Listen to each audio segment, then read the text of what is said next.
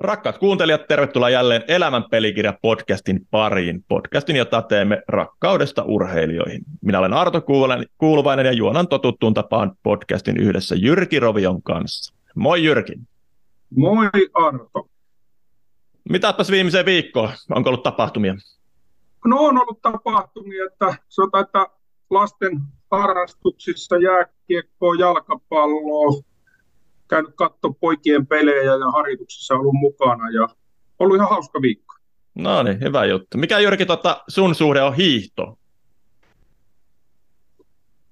Mun suhde on silleesti hiihtoon, että mä Kuopiosta kotoisin, niin mä tykkäsin hiihdosta paljon ja mä asun Pururadan vieressä. Ja itse asiassa yksi hiihtoloma, niin mä hiihdin joka päivä semmoinen 20-30 kilometriä, niin tota, lähdin äh, hiihtämään tuota Männistöstä niin semmoiselle tervaruukille ja takaisin. Se oli mulla niin semmoinen alkulämmittely. Ja sitten mun luokalla oli semmoinen Riikka Holmi, joka oli tota, SM-taso hiihtäjä, niin hän houkutteli mua hiihtäjäksi, mutta en mä sitten lähtenyt se jalkapalloon.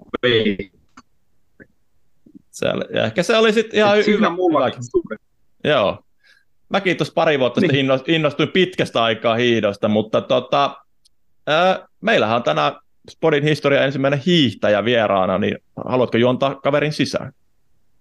Mielelläni ja tota, kaverista on paljon hyviä muistoja. Meidän ystävyys alkoi 90-luvun alussa, jos muista oikein, niin joko Vierumäen jaahallilta tai Kuusysin reeneistä, mutta Vierumäen jaahallilta, kun mä olin siellä vahtimestari, niin mä aukasin joulunpyhinä aina salaa ovet ja meitä oli jääkiekkoa pelaamassa tämmöisiä kuin Erkka Westerlund, Sakari Pietilä ja tämä kyseinen hiihtäjä. Ja tämä kyseinen hiihtäjä kun lähti, tai me pelattiin tunti kaksi jääkiekkoa, mä olin ihan loppu, niin kaveri sanoi, että lähdepä tästä heittää vielä vähän pidemmän lenkin, että pari-kolme tuntia vielä reenaamaan, niin silloin mä tajusin, että tuo hiihto on aika kova laji, että ja sitten tämä kaveri kävi meidän kuusisin reeneissä nöyryyttämässä mua, tekemässä paljon maaleja, kun Muurisen Antti pyyti häntä reeneihin. Eli jos nimi paljastetaan, niin tervetuloa Isometsän Jari tänään juttelemaan mukaan.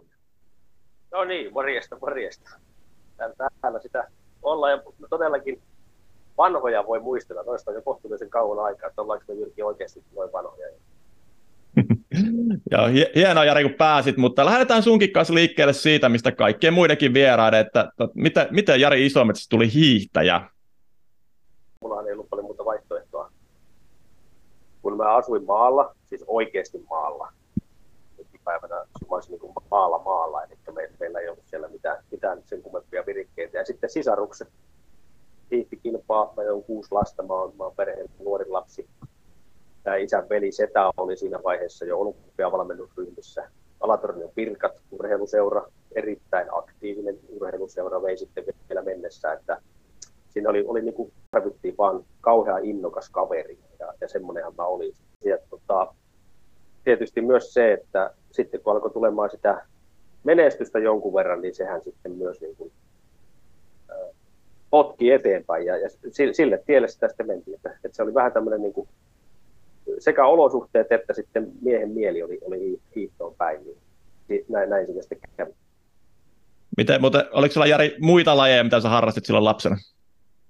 No joo, tietysti hän lapsena siihen aikaan, mäkin olen 68 syntynyt, niin silloin ei mitään muuta tehty kuin harrastettiin. Meillä oli yksi harrastus, se oli urheilu.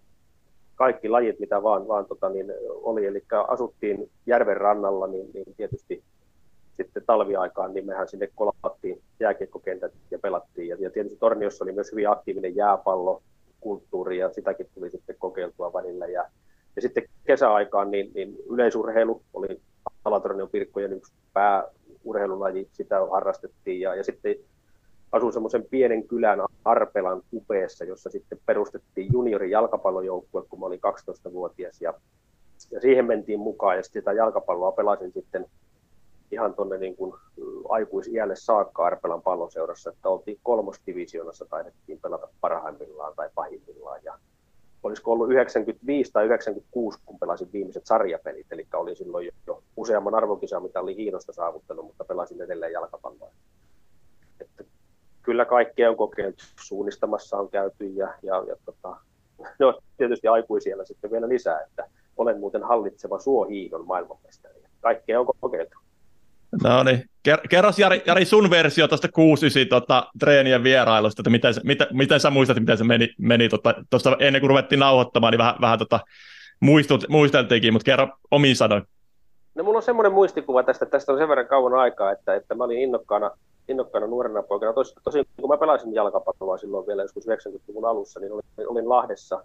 Mun oli silloin, silloinen tyttöystävä asui siellä Lahdessa ja olin sitten hänen luona käymässä sitten ja olin lenkillä. Ja menin tietysti siitä kisapuiston ohi, ohi juoksulenkillä ja, ja siellä oli sitten kuusisin harjoitukset. Ja mähän menin tietenkin uteliana miehenä sinne sitten juttelemaan ja, ja Muurisen Antti niin sanotusti tunnisti naamasta miehen, että, että tämmöinen, kaveri täällä nyt on käymässä ja Antti sanoi, että tuu joku päivä käymään, käymään potkimassa ja, ja mulla sitten sattuneesta syystä oli nappiskengätkin vielä mukana, niin jot, jotkut reenien loput oli, että silloin niin reenit oli jo lopussa, niin mä tulin siinä vaiheessa vähän mukaan. Ja, ja tämmöinen muistikuva on tässä tapahtumasta. Väittäisin, että 91 tai 92. 91 voisi olla lähempää. No niin, silloin, silloin kuusi taisi olla vielä, eikö se ollut Jyrki just niitä vuosia, kun oli Suomen mestaruus hanskassa tai ihan, Joo, ihan niitä? 91 voitettiin Suomen mestaruus, 92 oltiin hopeilla ja oliko 93, oltiinko me neljänsiä sarjassa. Et silloin oltiin, meillä oli kyllä todella kova joukkue. Voisi sanoa, että jokainen pelaaja oli silloin 90-luvun alussa niin aamaajoukkueen ringissä ollut tai oli aamaajoukkueessa. Yeah. Joo, muistan, muistan hyvin sieltä näitä Isvoliusta ja, ja, ja tota, sitten oli, oli, oli tota niin, mikä se teidän, oliko se Annusen Juha, oliko se? On, joo, Annusen Juha pelasi silloin. Tai Starkki on Kimmo, Kimmo olla oli, silloin joo, meillä. Kyllä, ja... joo. Kimmon kanssa on myöhemmin sitten ollut tämmöisessä Jarit vastaan muu Suomi-turnamentissa pelaamassa. Tota, niin meillä on tämmöinen pallonlajien turnaus oli aikoinaan silloin, kun Jari oli sieltä puolella. Ne on tavannut sitten myöhemmin koripallon, jalkapallon, tenniksen ja golfin yhdistelmäkilpailu. Joo, just itse asiassa Salmelainen Tony eilen muisteli, että on pelannut Reini, me edellisen vieraan Reini Juhan kanssa Jarit vastaan muu maailma, niin se muu maailman joukkuessa. Että tota. Aivan oikein, niin on ollut. Siellä on ollut kuule näinä vuosina, kun mäkin olen käynyt, niin siellä on ollut erilaisia sankareita, ja siinähän on se kriteeri on tässä turnauksessa se, että, että tota, siihen ei pääse osallistumaan, jos ei ole joskus edustanut Suomea maajoukkueessa. Ei, niin, ei pitää niin jareilla kuin muillakin olla maajoukkueen edustus. No niin, se on kyllä hieno, hieno juttu. Tota... No, lajilla ei ole väliä, saa olla mikä laji tahansa, mutta, mutta maajoukkue edustus pitää. Mutta se tosin on nyt kuivahtanut se turnaus, kun niin kuin tiedätte, niin tämä Jari Mimi ei ole enää kovin suosittu ollut vähin aikoihin, niin, niin meillä alkaa olemaan se, että me saataisiin kymmenen liikuntakykyistä Jaria kasaan, niin se alkaa olemaan jo tiukassa.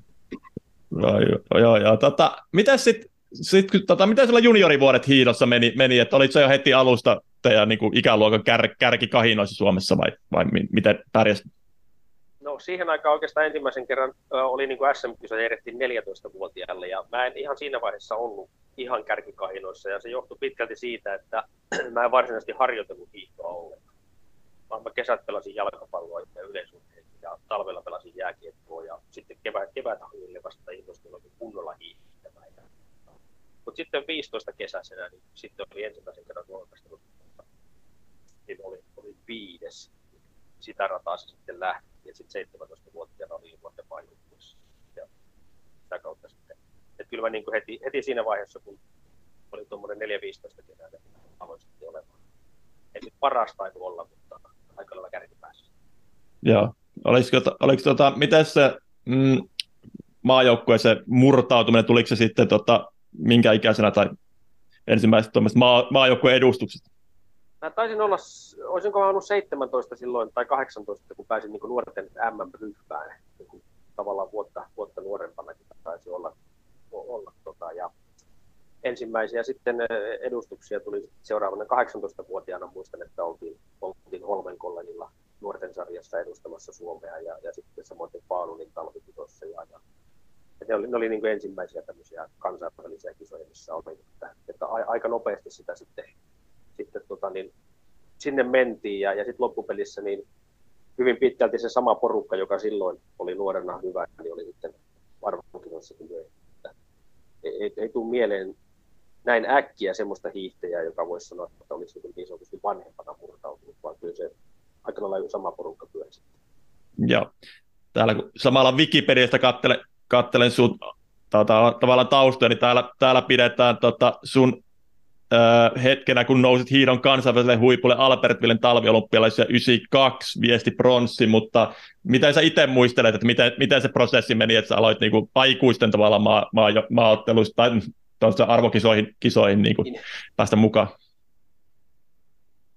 Joo, se on mielenkiintoinen nähdä, että kuka niin kuin pitää sitä minäkin, mutta tietysti vuonna 1991 oli jo Valdi Piemessä MM-kisoissa viestipronssilla. Se ei ilmeisesti riittänyt kansainväliseen kärkeen murtautumiseen. Wikipedian mukaan. Wikipedian mukaan ei.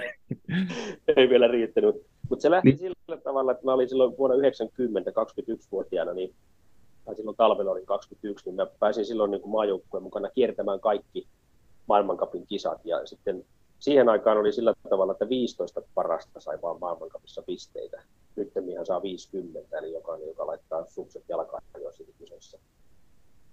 Niin tota, mä silloin ensimmäisenä vuotena hiidin jo maailmankapissa Östersundissa. Falunin talvikisat siirrettiin, anteeksi, Öresundsviikkiin siirrettiin, mä olin siellä kymmenes.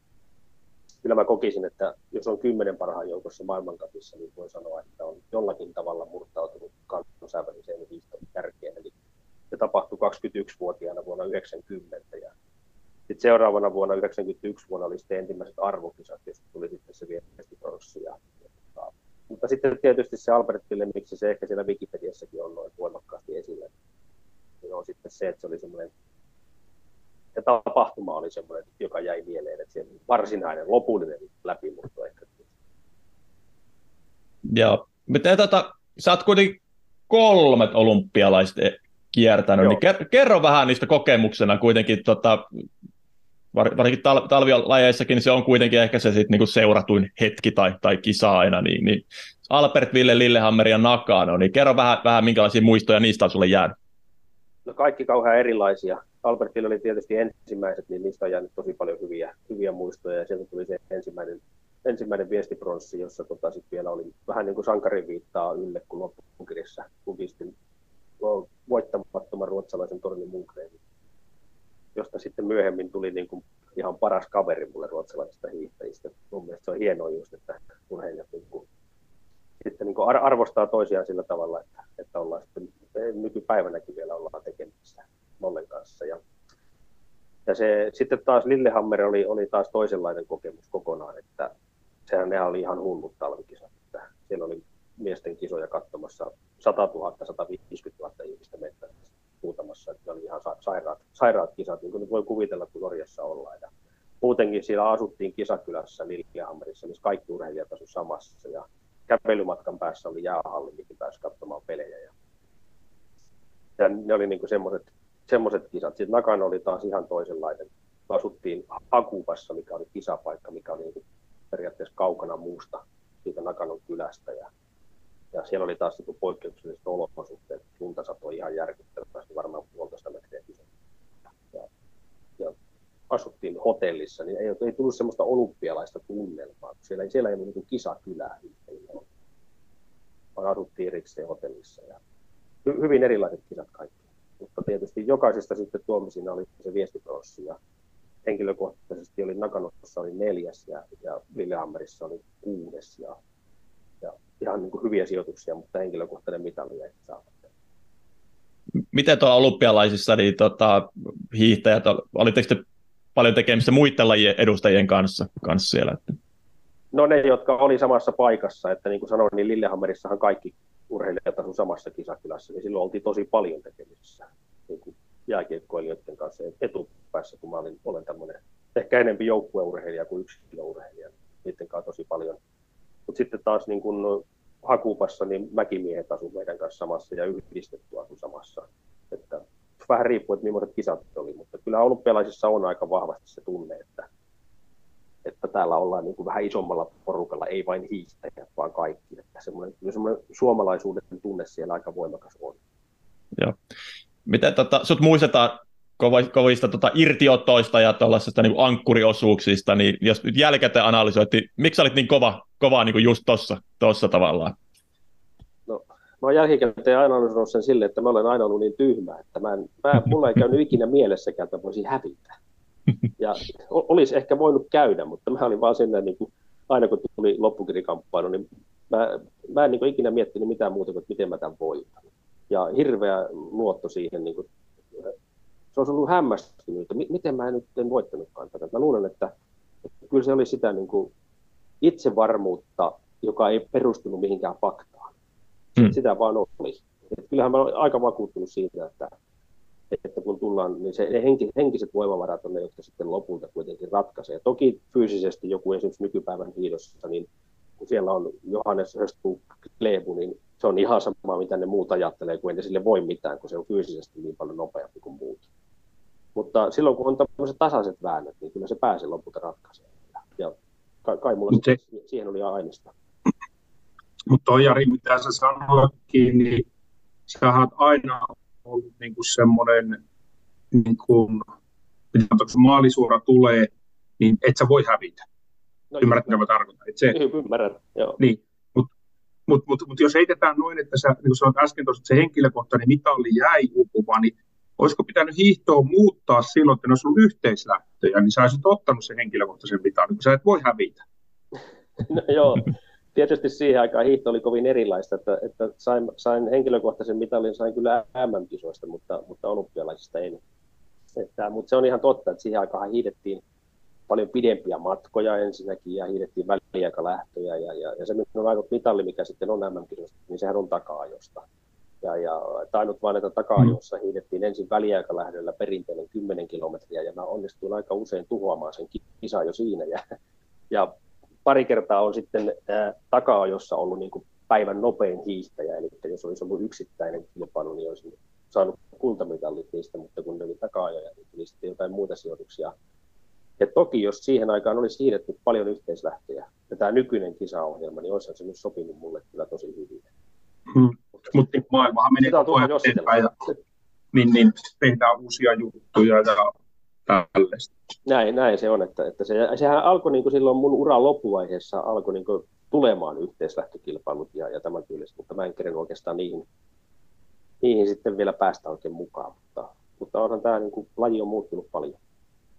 Mutta Jari, kato, tota, se mitä mä Instalta seuraan sinua aika tiiviistikin, sä oot tänäkin talvena hiihtänyt aika paljon ja mä oon heittänyt sulle muutaman kerran, että milloin se comeback tulee. No nyt, nyt räsäydät itse sinne yhteislähtöön ja onneksi tämä podcastia ei kukaan oikein kuuntele, niin tehdään se pikku paluu nyt, ettei kerrota kellekään. Mietin nyt, mikä ikäinen mä oon. Mutta hei, me ollaan nuoria niin vielä, eihän me olla vielä 60 lähelläkään. No, ei, ei olla, mutta se, että siellä on vastassa 20 ja 30 niin ei, ei me tehdä kuitenkaan. Tällä Mut, hetkellä... Mutta meillä on pelisilmää nyt enemmän. Mitä että niin meillä on pelisilmää, kato enemmän ja kokemusta, niin kyllä me pärjätään. Vähän sellainen kuin yksi legendaarinen urheilutoimittaja Pentti Jussilla vei tuolta Kemistä Pohjolan-Sanomista, niin se sanoi joskus aikoinaan mulle jo, että hiihto on mukava laji, mutta, mutta ovat vauhdilla sen tilanteet.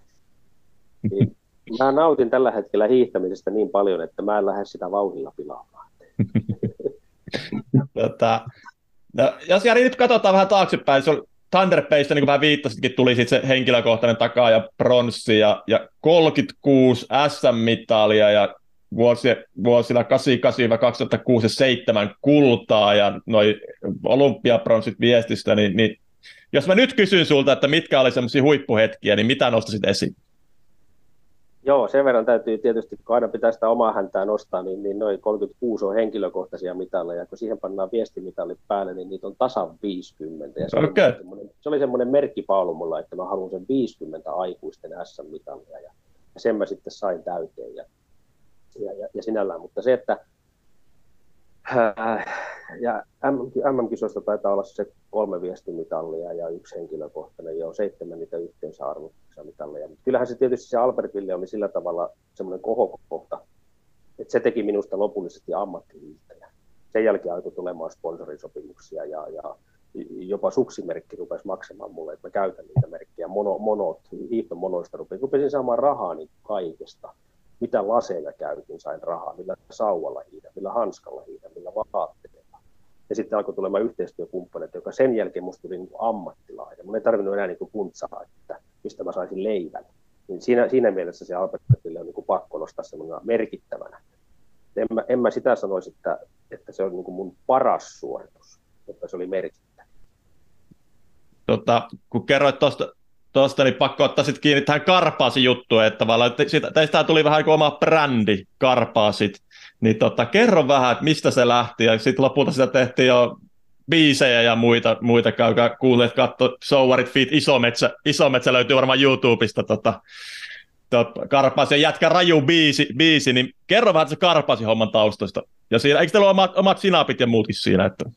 No joo, se lähti silloin joskus 90-luvun puolivälin paikkeilla Mikkaan kanssa, me se Myllylän Mikan kanssa vähän niin kuin keksittiin, että oltiin kerran Italiassa lenkillä ja, ja jotenkin se siellä oli tämmöinen sumuinen päivä ja alettiin olemaan aika väsyneitä, oltiin viisi tuntia reenattu jo sinä päivänä ja alkoi olla energiat lopussa ja levotonta juttua liikenteessä ja siellä se tuli Mikalta jotenkin semmoinen heitto siitä karpaasiudesta, että ollaan me melko karpaasia, kun me täällä sumussa painetaan ja, ja tota, mä en tiedä mikä siitä sitten, se jotenkin huvitti se sana meitä, se karpaasi niin älyttömästi. Ja, ja sitten sen verran oltiin pelimiehiä, että kun mentiin ensimmäiselle leirille, mihin tuli sitten lehdistöä paikalle, niin mehän syötettiin se lehdistölle ja sehän oli niin kuin syöttö lapaan suoraan lehdistölle ja, ja nehän innostui siitä ja, ja, ja mediahan sen teki sitten, eihän, eihän me sitä pystytty tekemään, mutta me saatiin niin media innostumaan tämmöisestä karpaasi asenteesta ja tämmöisestä raakasta meiningistä ja hurjat miehet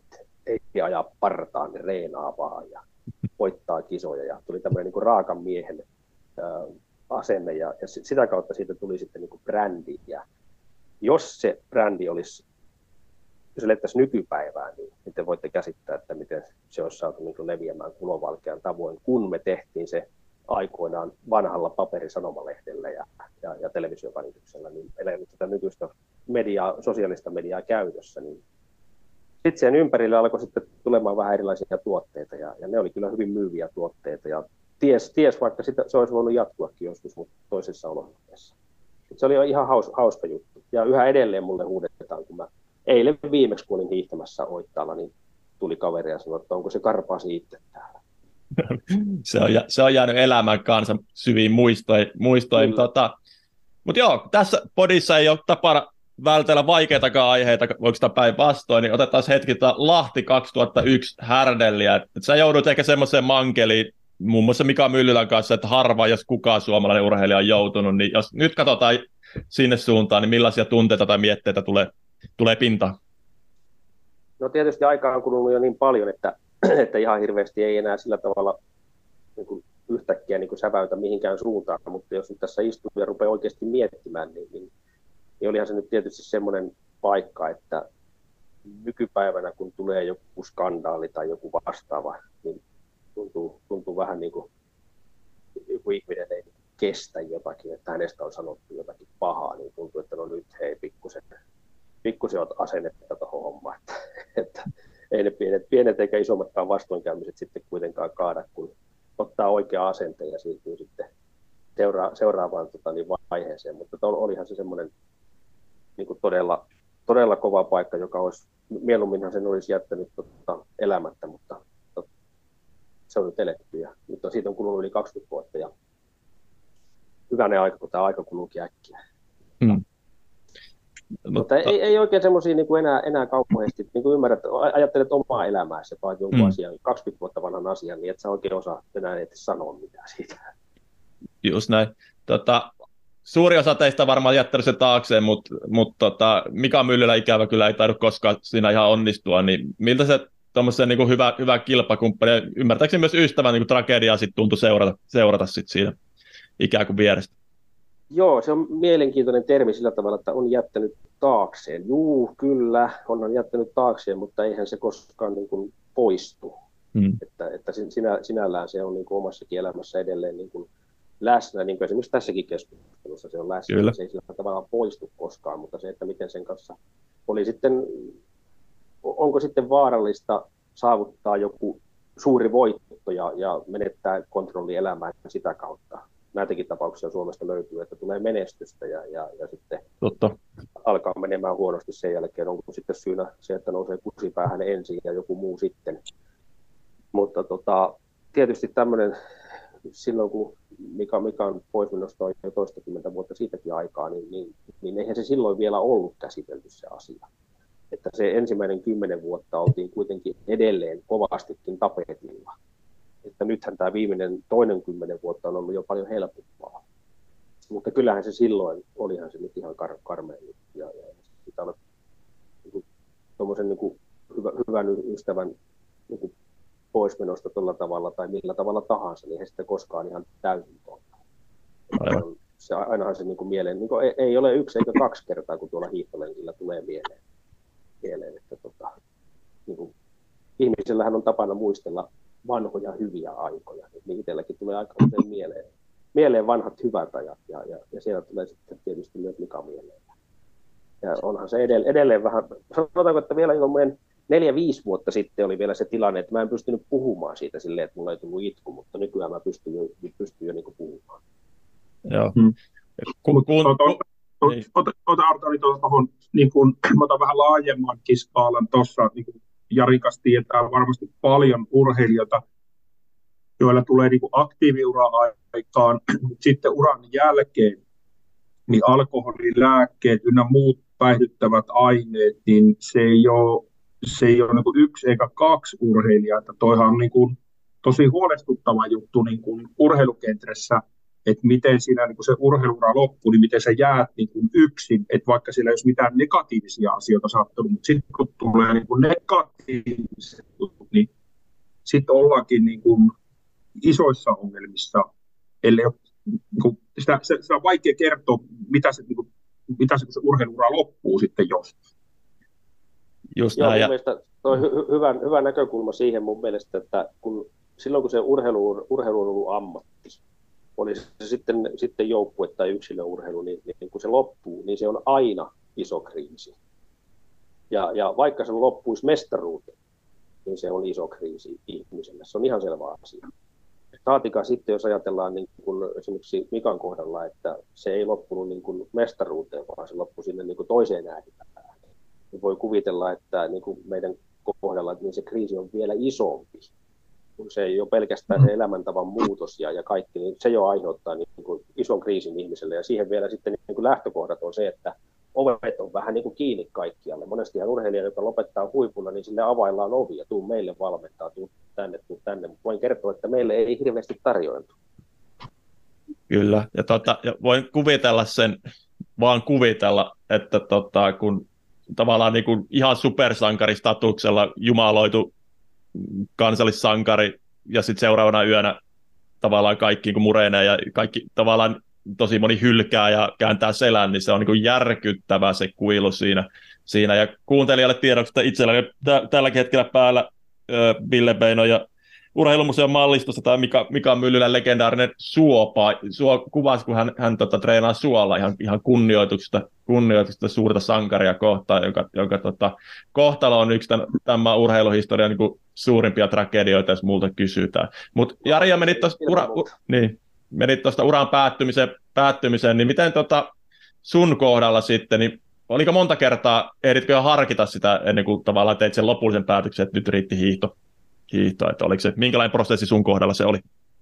No mulla on, mulla on aika helppo, helppoja prosesseja kaikki loppujen lopuksi, kun mä en niin hirveästi mä en niin mietin niin kamalasti asioita niin syvällisesti ja, ja mä en ole koskaan ollut kauhean semmoinen ihminen, joka miettisi, että mitä hän muut minusta ajattelee, vaan, vaan mä oon niin tehnyt sitä oman, oman polun, polun kautta sitä asiaa ja ja silloin niin kuin, alkuperäinen suunnitelmahan meillä oli Mikan kanssa molemmilla se, että me lopetetaan Salt Lake City olympialaisia 2002.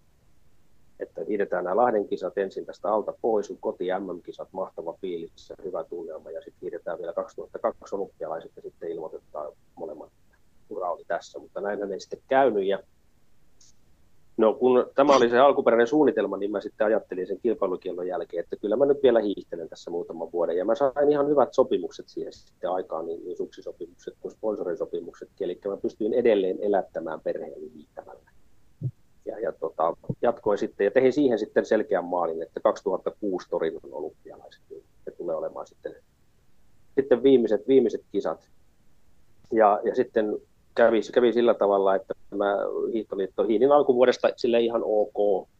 en kuulunut mihinkään maajoukkueen ryhmiin, harjoittelin ihan yksin ja, ja vähän niin kuin tyylin, tyylin kaupan suksilla. Mutta toki sain Fisseriltä suksia, mutta eihän ne ollut semmoisia palikoita, mitä huiput saa. Ja, ja tota, ihan, ihan ok pärjäsin ja Hiihtoliittohan sitten ehdotti minua olympialaisiin ihan ansaitusti. Ja, ja sitten ensimmäistä kertaa olympiakomitea historiassa lajiliiton esitys ei mennyt läpi. Ja, ja minut tiputettiin sitten olympiajoukkueesta. Ja luin teksti-TVstä, että Isometsää ei valittu. Ja olin yläkerrassa tuolla meidän, meidän tota, kotona. Ja, ja sieltä katsoin tekstit, legendaarisesta teksti-TVstä, niin, tota, niin huusin vaan vaimolle alakertaan, että en päässyt olympialaisiin, se oli muuten sitten tässä.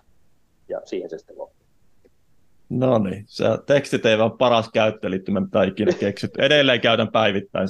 Joo, ja se, se mitä mä sitten tehin, niin, niin A-studio taisi soittaa, en muista oliko ohjelman nimi A-studio, mutta, mutta joku tämmöinen vastaava, vastaava ajankohtaisohjelma ja, ja, tota, ja, ja soitti, että haluanko tulla antamaan haastattelun sitten. Tietysti he tiesi, että täällä on, voi olla vähän vihainen mies, että tämä on nyt helppo.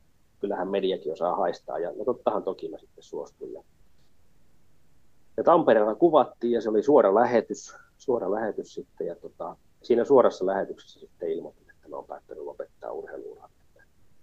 Se en ollut siihen, siinä vaiheessa kellekään muulle, muulle sitä sanonut. Ja, ja taisin siinä vaiheessa sanoa tota, Ari Nieminikkolasta, joka oli silloin olympiakomitean, olympiakomitean päällikkö, että kaveri on niin eksyksissä, että se ei löytäisi edes vessasta paperilla. Että, että, niin sen verran olin kuitenkin vähän pihanenkin vielä, mutta ihan tyylikkäästi kuitenkin tuli se loppu sitten. Joo. Ja miten se, tota, miten se työllistyminen urheilun ulkopuolelle tapahtuu? Et siinähän olet ollut hong- jalkapallopuolella mukana ainakin hongassa silloin ja golfissa ja muuta, niin kerro vähän siitä. Joo, siis sillä tavalla, mullahan oli ollut tuolla Äkäslompolossa urheiluliike. Maastohiihto on erikoistunut urheiluliike jo vuodesta 2001 tai 2002 jotain tämmöistä. Siinä kilpailukielon aikana se laitoin pystyyn yhtiökumppanin kanssa ja, ja sehän oli ihan loistava juttu mä olin siellä kevä, keväisin aina töissä ja, ja meillä oli vain talvisin liike auki. Ja mähän siirryin sitten, kun hiihtoura loppui, niin mä siirryin tekemään enempi töitä siinä oman urheiluliikkeen pariin. Ja, ja sitä kestikin sitten useampi vuosi siinä. Ja, ja, tota, ja sitten siinä ohessa menin sitten jalkapallojoukkue FC Honkaan myyntipäälliköksi ja siellä sitten Lehkosuon Panan kanssa vähän oli myös valmennuspuolella mukana ja, ja tota, se oli mun ensimmäinen niin ulkopuolinen työpaikka. Ja, ja sitä kautta sitten on pikkuhiljaa käyty golfkentän toimitusjohtajana ja on oltu Raviredan toiminnanjohtajana ja nyt sitten viimeiset seitsemän ja puoli vuotta on ollut sitten Ekovilla Oyssä tuolla rakennuseristepuolella talo, talotehtäitä hoitelen tällä hetkellä Suomessa. On tässä jo monenlaista ehtinyt tehdä ja varmaan vielä ehtiikin. Joo. Miten tota, tässä jokainen meistä, meistä kolmesta tota urheilua ja jalkapalloa myyn, myynyt, niin tota, mä oon aina sanonut, että jos sitä pystyy myymään, niin pystyy myymään melkein mitä vaan. Mutta mikä oli Jari sun, sun kokemus siitä? No joo, sillä tavalla mullahan oli, oli tota, Hongassahan oli kova buumi päällä ja mulla oli, mulla oli hyvät opettajat, Pakarisen Jouko ja Harjunpään Jouko. Varsinkin Harjunpää on mies, joka myy varmaan Saharaa hiekkaa, että, että tota, mulla oli todella hyvät opettajat siinä ja, ja Toki eihän se mikään helppo juttu ole, että se on ihan selkeä, varsinkin Espoossa, joka on jotenkin tuntuu, että on, sillä ei ole oikein identiteettiä sillä paikalla. Että jos ajatellaan, että siellä on vaikka tuommoinen jalkapalloseura kuin Honka, niin meitäkin kävi pahimmillaan alta tuhat katsojaa pelissä, niin on se ihan naurettava määrä tuollaisessa paikassa. Että kyllä, se, kyllä siinä sai töitä tehdä ihan tosissaan, mutta, mutta se oli hauskaa, mä muistan aina sen. Se oli todella hauskaa. Ja sitten kun mä pääsin vielä vähän vähän siihen valmennukseenkin mukaan siellä, tota, niin, pyörimään siellä hallilla, niin kyllähän se ilmapiiri oli mukava. Mä tykkäsin kyllä. Se tota, joukoja aikaa siellä taisi aika paljon tapahtua, mitä niitä tarinoita pyörii vieläkin noissa jalkapallopiireissä. Että taisi olla, nyt sen ihan väärin muista, itse meidän kirjassa oli, oli se, että taisi olla jopa Ronaldon kanssa kassakaappisopimus, mutta ei koskaan sitten saatu miestä yhdeksi peliksi pelaamaan. pelaamaan oli, oli, oli, oli, oli, paikalla, oli paikalla, voi vahvistaa. joo, joo hurri, hurria tarinoita. Joo, mutta sen takia Harjunpään joukon jouko, tota, niin lempinimihan on Hurjis. Okei.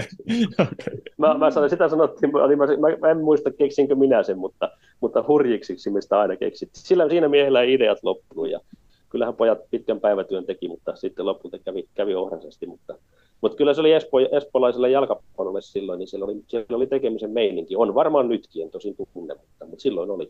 Joo. No miten tuo golfi tuli, Meriteijo golf, golfi tota, tuli kuvioihin?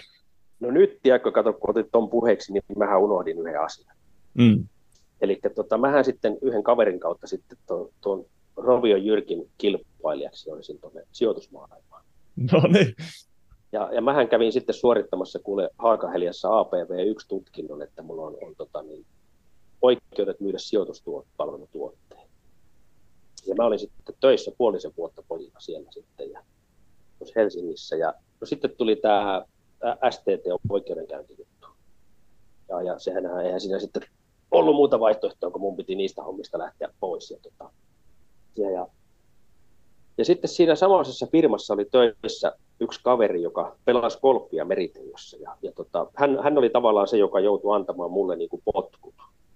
Ne ei ollut tavallaan potkut, se oli semmoinen ystävällinen pyyntö, että kannattaa lähteä pois. Ja, ja tota, mutta kuitenkin, niin hän sitten sanoi, että hän muuten tietää sulle paikan, että haippa tämmöistä, että Meritejo Golf hakee toimitusjohtaja. Haippa tämmöistä, että hän voi olla tässä suosittelemassa. Mä sanoin, että no tämähän kuulostaa tosi hyvältä jutulta, ja minähän kyllä poika haen tuota paikkaa. Ja niin siinä sitten kävi, että, että mä sinne päädyin. Ja semmoisen puolitoista, kaksi vuotta mä taisin siellä olla. olla tota. Se oli aika raskas setti kyllä, mulla oli yli 100 kilometriä työmatkaa päivittäin yhteen suuntaan. Joo. No, onko sulla itsellä golf-tausta, kun eikö, jos en ole ihan väärin ymmärtänyt, sun poikahan on ihan huippugolfaaja, kuten eri kansallisesti. No joo, siis mulla on sillä tavalla golf-tausta, että mä olen innokas, in, innokas aktiivit. Mä 90-luvun alkupuolella alo, aloin sitten pelailemaan, kun Tornioon tuli kenttä. Ja, tota, ja on, on, kyllä innokas golfari. Mä oon sen 50-70 rundia joka kesä pelannut siitä lähtien golfiin. Että, että silleen on golf-tausta ja tietysti poika, poika pelaa kilpaa edelleen. Että, mutta että niin kuin oma tausta on siltä puolelta, että on mä pahimmillaan taisi olla 4,1 tasotus. No niin. Ja, ja, mutta nyt, nyt se on onneksi vähän niin kuin huonontunut. Nyt on 8,3 on tällä hetkellä. Mutta on, on innokas golfari Ko- kova on silti tasoitus tästä itse kaksi vuotta sitä aloittaneena, niin ei, ei ole vielä ihan noissa lukemissa. No ei, pidäkään, ei pidäkään olla, jos on kaksi vuotta sitten aloittanut. nyt 36, nyt on, nyt on 36. Että tota. No niin, se on hyvä. Tuplapokia per, per väylä, niin se on hyvä. Just näin. No mitäs toi ravirata, Porssa? No kuule, se ravihommahan on sitten semmoinen oma tarinansa, eli mähän 90-luvun alussa, missä mä tunnuin, että mä oon tehnyt kaikkea. Mä oon aloittanut golfin, mä oon ostanut ravihevoset, mä oon saanut ensimmäiset arvokisamitallit, rakensin ensimmäisen talon, mutta olin kato nuori ja innokas silloin vielä. Niin tota, oli sitten tuossa ravipuolella sillä tavalla, että mulla on varmaan ollut elämäni aikana, jos mä nyt heitän karkean arvion, niin noin 30 ravihevosta omistuksessa joko yksin tai porukassa. Ja tota, valtaosa erilaisissa kimpoissa kyllä, mutta, mutta on ollut hyviä hevosia. Että olen kiertänyt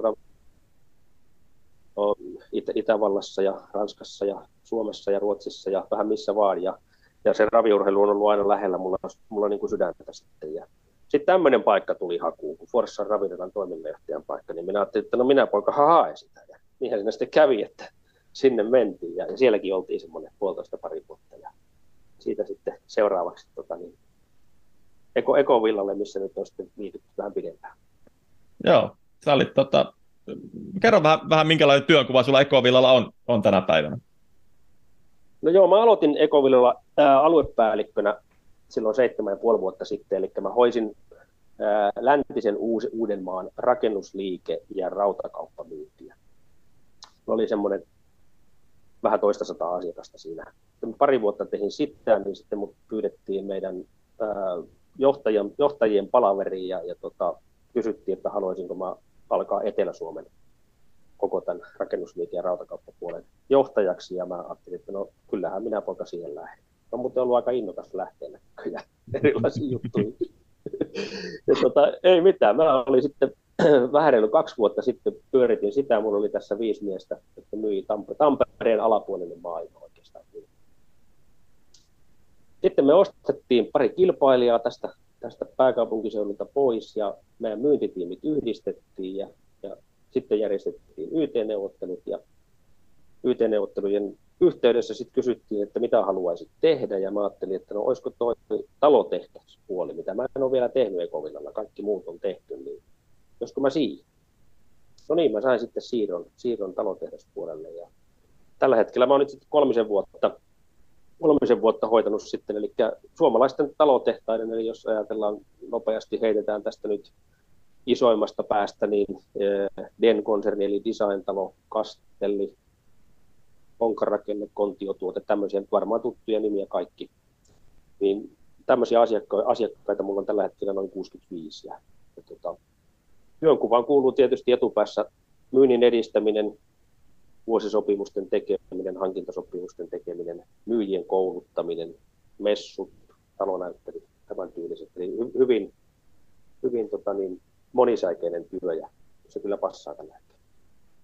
No niin, no, tota, jos vähän analysoit, niin mitä tällaista urheiluura opetti varmasti paljon taitoja ja antoi paljon oppeja, niin miten, mitä sä oot voinut hyödyntää niitä sitten tämmöisissä urheilun ulkopuolisissa työtehtävissä niin kuin johtajana ja, ja myy, myynnin johtajana? Niin mitä, no. mitä, mitä tulee mieleen? No mä oon muuten aika monesti monen tämmöisen podcastin kysytty ja mä oon aina kieltäytynyt, niin onko nämä mun vastaukset liian pitkiä? Ei, ei, ei ole liian pitki, ei ole liian pitki. Okei, selvä. Mut, siis tä, täs, tämähän mehän mennään, niin kuin, meillähän normaali jakso se puolitoista tuntia, tässä mennään hy, jopa, jopa niin kuin liian nopeasti. Okei, no hyvä, selvä. Joo, niin sä kysyit, että mitä urheiluura on, niin tota, sanotaanko, että ehkä yksi tärkein asia, mitä urheiluura tuo ei vain minulle, vaan mä epäilen, että aika monelle muullekin, niin se, että, että urheiluura on, on hyvin tavoitteellista. Jos sä haluat menestyä urheilussa, niin sun pitää olla hyvin tavoitteellinen, sun pitää olla valmis itsenäiseen työhön, ja, ja sä oot niin kuin oman itsesi herra, ja, ja tavallaan myös tulosvastuussa. Et se on urheilussa niin kuin ne tär, tärkeät asiat.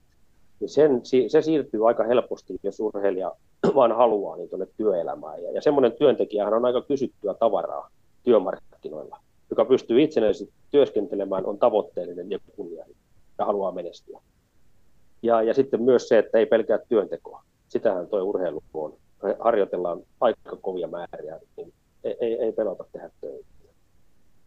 Niin nämä on semmoisia selkeitä, plus tietenkin sitten tämmöinen, niin kuin, jos mennään tuonne pääkopan sisälle, niin, niin henkisellä puolella, niin urheileminen maailman huipputasolla, niin se vaatii myös sitä pääkoppaa aika paljon ja paineiden kestämistä ja, ja vastoinkäymisten siirtämistä ja, ja, ja onnistumisista iloitsemista ja niistä niin oikeiden asioiden mukaan ottamista. Niin noin pätee kyllä työelämässä ihan samalla tavalla. Allekirjoitan kaiken, mutta mitä sanoo Jyrki Rovio, kuulostaako tutulta? Ku, kuulostaa erittäin tutulta, että kyllähän se niin kuin niin kuin Jari tuossa alussa puhui, että kun on siinä loppusuoralla hiihtää, niin ei halua hävitä, niin kyllähän se tuossa urheiluelämää on tuonut, tuonut niin kuin ainakin itselleen sen, että ei halua olla keskinkertainen, vaan kyllä sitä haluaa olla parasta A-ryhmää. Että kyllä se niin kuin hyvin pitkälle niin menee, että se kilpailu vietti, kuri, kaikki nämä näin, niin kun se henkilökohtainen tavoite on siinä myynnissä, niin kyllä siihen pitää viikoittain päästä. Muuten on viikko mennyt ihan päin seiniin. Eikö se vähän Jari näin mene? No kyllä, kyllä joo, ja sitten sit vielä haluaa olla vähän parempikin. Ei, ei, niin. ei aina edes riitä se, että pääsee tavoitteeseen, vaan, vaan niin kuin tulee niin kuin, halu, haluaa sitten vielä parin virtaa tähän koneeseen, niin haluaa olla vielä niin kuin parempi. Ja sitten tietysti myös hyvä, niin kuin, monestihan tahtoo olla sillä tavalla, että työyhteisössä ollaan myös tiimissä. Ja, ja siellä mm. ti, tiimin sisällä, niin, niin sä haluat olla semmoinen niin kuin pelaaja, joka tekee niitä maaleja. Ja, ja sitä kautta niin kuin, auttaa mm. myös niin kuin joukkuetta eteenpäin. Mutta tästä me, mulle, Jari, tulee sulle semmoinen, niin sano vaan. Niin, meillä esimerkiksi on sillä tavalla, että meidän toimitusjohtaja Kasken Matti on sanonut mulle useampaan kertaan, että, että kun meillä avautuu työpaikkoja, niin jos tiedät vaan, että joku vanha urheilija on töitä vailla, niin häntä kiinnostaa. Että hän on sitä mieltä, että vanhat, vanhat huippurheilijat on ihan parhaita työntekijöitä, koska niillä on nimenomaan nämä avut. Että ne puskee, puskee vaikeinakin hetkinä eteenpäin ja, ja tekee töitä tosissaan. Mm. Mielenkiintoinen näkökanta. Mutta kyllä, kyllähän niistä vanhoista urheilijoista saa paljon iloa ja irti, kun niillä on, on se niin kuin joutunut tekemään urheiluuralla pitkää päivää ja oikeastaan sehän niin kuin myyntityössä tai työelämässä on, että mitä enemmän olet epämukavuusalueella, niin sen parempia tuloksia saat. Eli esimerkkinä meidän alalla niin joutuu aika paljon soittamaan. Jos sä et soita, niin et sä todennäköisesti tapaa asiakkaan. Mitä enemmän soitat, niin sen enemmän todennäköisesti tapaat asiakkaan. Todennäköisesti Jari teilläkin menee hyvin pitkälle niin. No kyllä se on just näin, että mitä, mitä enempi on kontakteja, niin sitä enempi saat tapaamisia ja tapaamisista tulee sitten kauppoja, että kyllä se niin kuin, tai ensin tulee tarjouksia ja tarjouksista, kun se prosenttimäärähän laskee koko ajan, että jokainen soitto ei voi johtaa kauppaa ja jokainen tapaaminen ei voi johtaa kauppaa. Se on ihan prosentuaalinen fakta. Ja, mm. Mutta kun sä ah, ahkerasti teet niitä, niin loppupelissä sä huomaat, että, että tota, tässähän tavoitteet saavutetaan ja ehkä vähän ylikin, mutta kyllä se ahkeruus on, mm. niin kuin, se on hyvä. Kyllä, ja nyt pitää muistaa, että se jokainen puhelu, mikä lähtee, niin se on markkinointia. Vaikka sieltä ei tule sitä tarjousta tai ei tule kauppaa. Ja tätä ei moni niin muista ja ei ymmärrä. Ja se voi tuntua vähän turhalta sitten tehdä, kun ei, ei oivalla sitä. Että, ja sitten niin, me, niin. Kyllä. Mut, mm. Mutta tuossa kun sä puhuit, puhuit tuota pukukopista ja tuommoisesta, niin sä oot pukukoppipelaaja ollut aina, kun sä oot ollut joukkuelajeissa ja kerrot, että tuolla olympialaisissakin, niin sä halusit, olit niin jääkiekkoilijoiden kanssa Lillehammerissa ja näin, niin Mua kiinnostaa hirveästi, niin kuin, minkälainen teidän niin kuin, hiihtopuolella oli se pukukoppielämä, kun te menit, et, et, eikö teillä niin ollut joku sosiaalinen tila, missä te vaihoitte kamoja päälle ja tulitte hiihtämästä, niin minkälaista teidän pukukoppielämä No kyllähän se tietysti muodostuu aika pitkälle semmoiseksi, minkälaisia persoonia siellä on, ja meillähän oli aika, aika vahvoja ja, ja, ja mukavia persoonia siellä niin Suomen joukkueessa kuin muissakin joukkueissa. Niin kyllähän se aika niin kuin tiiviiksi muodostui, ja sitten kun se näkee, että siellä alkaa niin kuin viihtymään, esimerkiksi vaikka leireillä, kun oltiin pitkiä leirejä, niin että siellä viihdyttiin ja oltiin, oltiin porukassa ja juttu luisti, niin, niin kyllä se oli, oli tota, niin, todella, todella se oli niin kuin pukukoppiset meidän, meidän tota, niin, tiivis yhteisö. Ja tietysti se, että se pysyy aika pitkään samana. Ää, aina tuli joku nuori uusi kaveri, se otettiin heti hyvin sisään sinne. Ja, ja, tota, ja täytyy sanoa, että se oli meidän yksi vahvuus. Ja mun mielestä ää, me oltiin siihen aikaan todella paljon myös niin kuin muiden maiden hiihtäjien kanssa tekemisissä. Todella, todella paljon ja myös niin kuin vapaa-aikana. Et mäkin kävin esimerkiksi golfia pelaamassa Ruotsissa, niin ruotsalaisten maajoukkueen hiihtäjien luona. Olin niiden tykönä yötä ja, ja tota, vietettiin hauskaa aikaa yhdessä kesällä joskus. Ja muista Jelena Välpe sanoi joskus mulle, että häntä harmittaa nykyhiidossa se, että maajoukkueet ei enää pidä niin kuin, toisiinsa ole yhteydessä. Nykyään norjalaiset on norjalaisten kanssa ja ruotsalaiset on keskenään ja suomalaiset on keskenään. Et ennen me oltiin, niin, niin kuin tämä maailman hiihtävä perhe oli vähän niin kuin yhtä, yhtä ja samaa en ole tosin ollut näkemässä tätä nykyistä, mutta, mutta näin, näin on kuullut. Se oli ainakin mulle hirveän tärkeä asia, kun mä olen sosiaalinen persona, että mä sain olla siellä niin sanotussa hiidon pukukopissa ja aika keskeisessä roolissa. Niin se, oli, se oli mulle iso henkilö. Totta kai se on yksi asia, mitä kaipaa. Mutta tuossa kun sanoit, että sä olit keskeisessä roolissa, niin minkälainen pukukoppipelaaja sä olit siellä? siellä niin kuin... no, tietysti se olisi parempi kysyä muilta, mutta, mutta se, että mutta omasta mielestä, nyt kehu itteesi. No, siis jos ajatellaan, että pukukoppiin saadaan elämää, niin siellähän täytyy olla joku, joka sitä elämää pitää. Eihän voi olla niin, niin. että jos kaikki on hiljaa, niin sitten siellä ollaan hiljaa. Että, että mä, olin, mä olin se jutunkertoja ja, ja tarinan tavallaan niin kuin eteenpäin vievä ja, ja muita kannustava ja rohkaiseva siihen, että jokaisella oli jotakin hauskaa kerrottavaa ja hauskoja tarinoita, niin mä pyrin rohkaisemaan sitten kaikkia omalla esimerkillä, että, että saadaan se pukukoppi elämään, että se ei ole semmoinen hiljainen paikka. Ja, ja varmaan se saattoi joitakin jopa ärsyttääkin, y- ymmärrän, se on ihan, ihan ymmärrettävää, mutta pakkohan se oli jotenkin saada se koppi elämään, ja kyllä mä väittäisin, että mä olin se, joka sen, ainakin sanotaan, että ainakin pistin aina ne ensimmäiset nuotiot päälle, ja sitten muut ehkä heitti sitten lisää puita pökköön, mutta kyllä mä aina sen nuotion sytytin. Joo. No miten, miten sitten, kun niin viesti, viestijoukkue joukkue. Itse on kiinnostanut paljon niin kuin, niin, niin saattaa yksilöstä ja joku saattaa jäädä ulkopuolelle ja sitähän vituttaa sitten todella paljon, mutta tai joku onnistuu ja joku epäonnistuu, siellä on draamaa, katkee sauvoja, suksia tai mitä tapahtuu, niin minkälainen tuo viestijoukkue henki oli tai tuommoinen, kun olette isoissa kisoissa, niin minkälaisia tunteita se herättää niin kuin, ja tällaista? silloin minun aikaahan viesti oli merkittävämmässä roolissa kuin se on nykyään, eli kun silloin esimerkiksi alkuaikoina ja no oikeastaan melkein uran loppuun saakka, niin sprinttiähän ei vielä oikeastaan ollut. Niin eh, siihen aikaan maailmankapeissa hiidettiin lähes joka viikonloppu sillä tavalla, että lauantaina henkilökohtainen, sunnuntaina viesti. Eli me hiidettiin todella paljon viestejä. Jos me vertaat nykypäivänä viestejä hiidetään yksi tai kaksi vuodessa plus arvokisat. Niin, niin kyllähän siitä muodostui niin kuin meille hyvinkin tärkeä kilpailumuoto. Se muokkasi myös sitä porukkaa, koska viestejä hiidettiin paljon, niin oltiin sitten niin enemmän joukkueena kuin ehkä nykyään. Mutta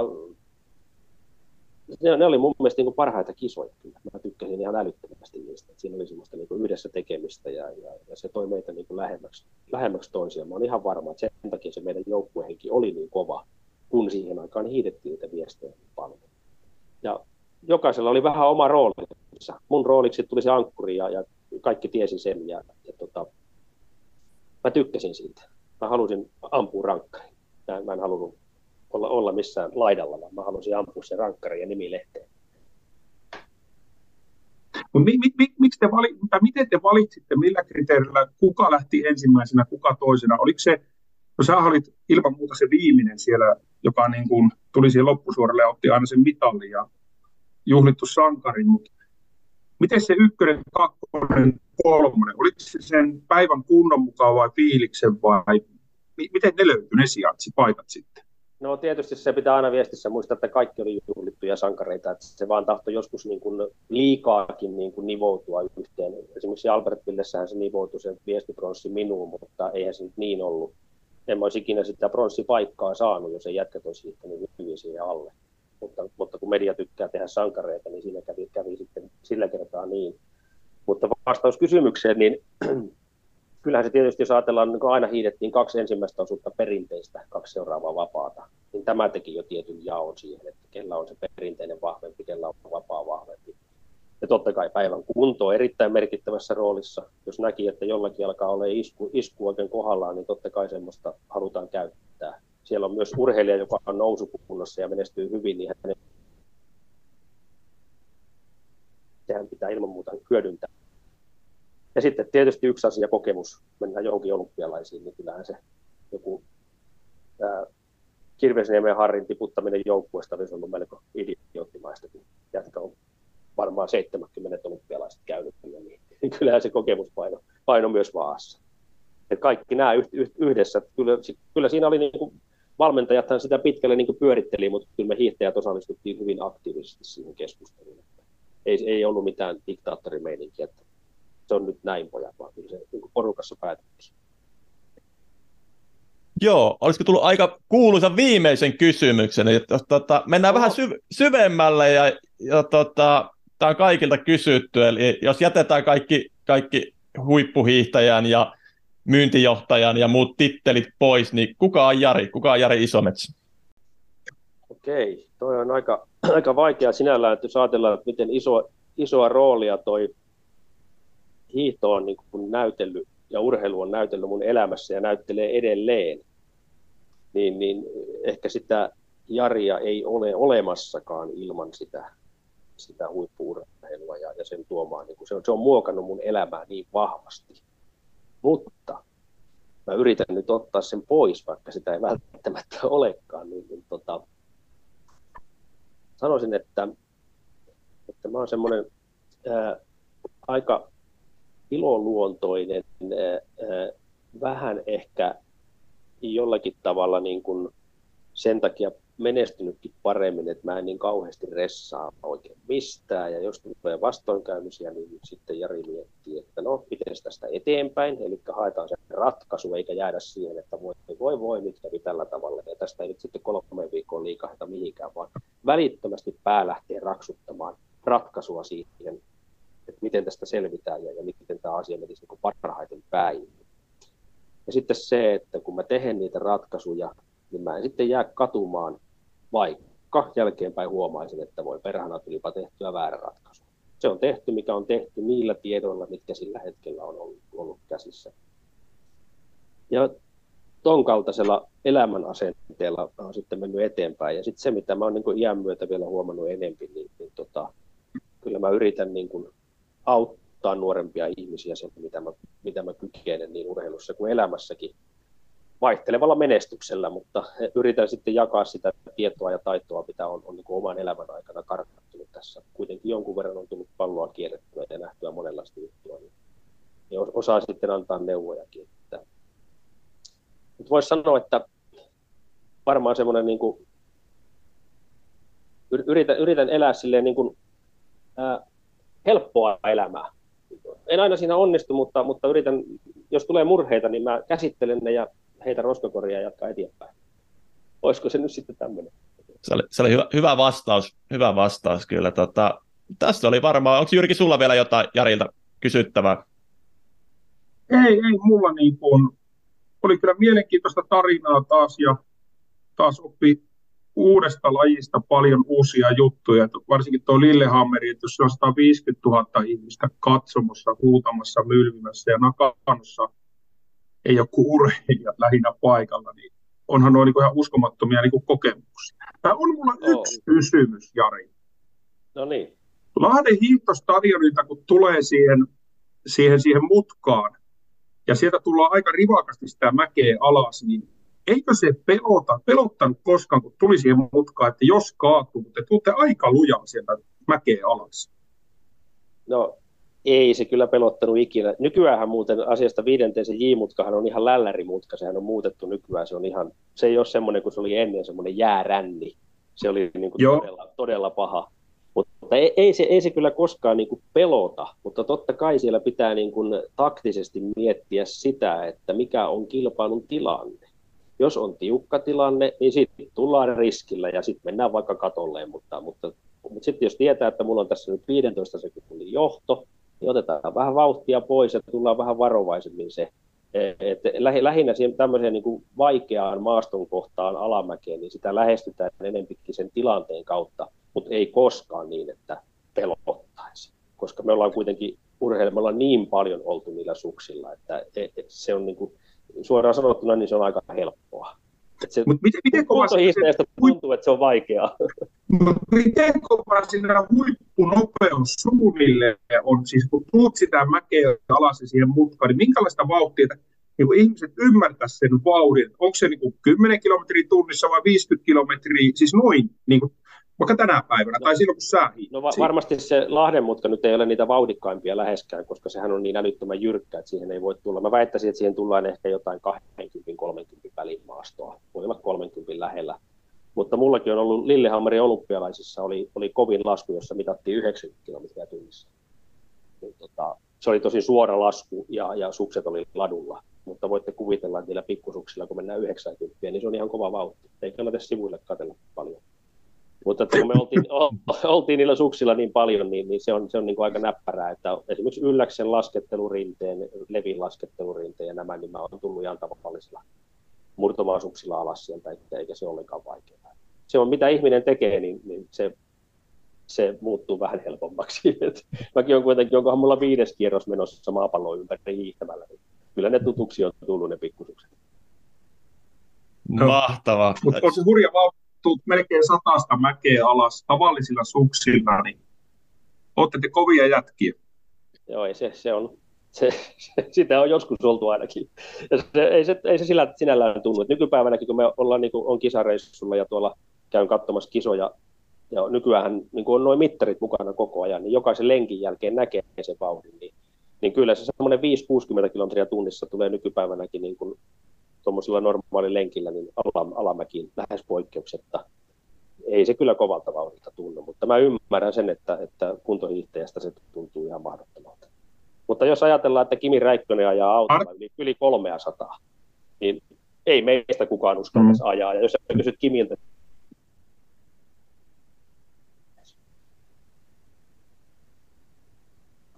mm. Näin, näin, näin se on, mihinkä tottuu, niin, niin, niin näin. Mutta ei mulla kummempaa, tämän kummempaa, niin kuin näin.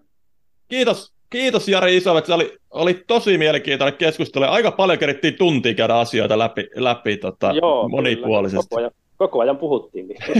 ei ollut hiljaisia hetkiä hirveästi. Aika, aika harvemmin, harvemmin näissä on ollut kyllä. että, tota, sen, verran, sen verran sosiaalisia monet meidän vieraista, mutta mut huikeata tota, ja ei muuta kuin vielä kerran kiitos. Joo, kiitos ja, ja vaan. Kiitos ja kiitos paljon Jari ja ensi kesänä nähdään golfin parissa, lupaan sen. Näin tehdään, me ollaan monta kertaa meinattu, mutta jäänyt meinauksen puolelle. Nyt ensi kesänä mennään. No niin, se on mahtavaa. Kesänä mä, tuun, mä, mä tuun mukaan hyvä. myös. Hyvä, hyvä. morjesta. Joo, moi, moi. Joo, hyvä. Moi. moi.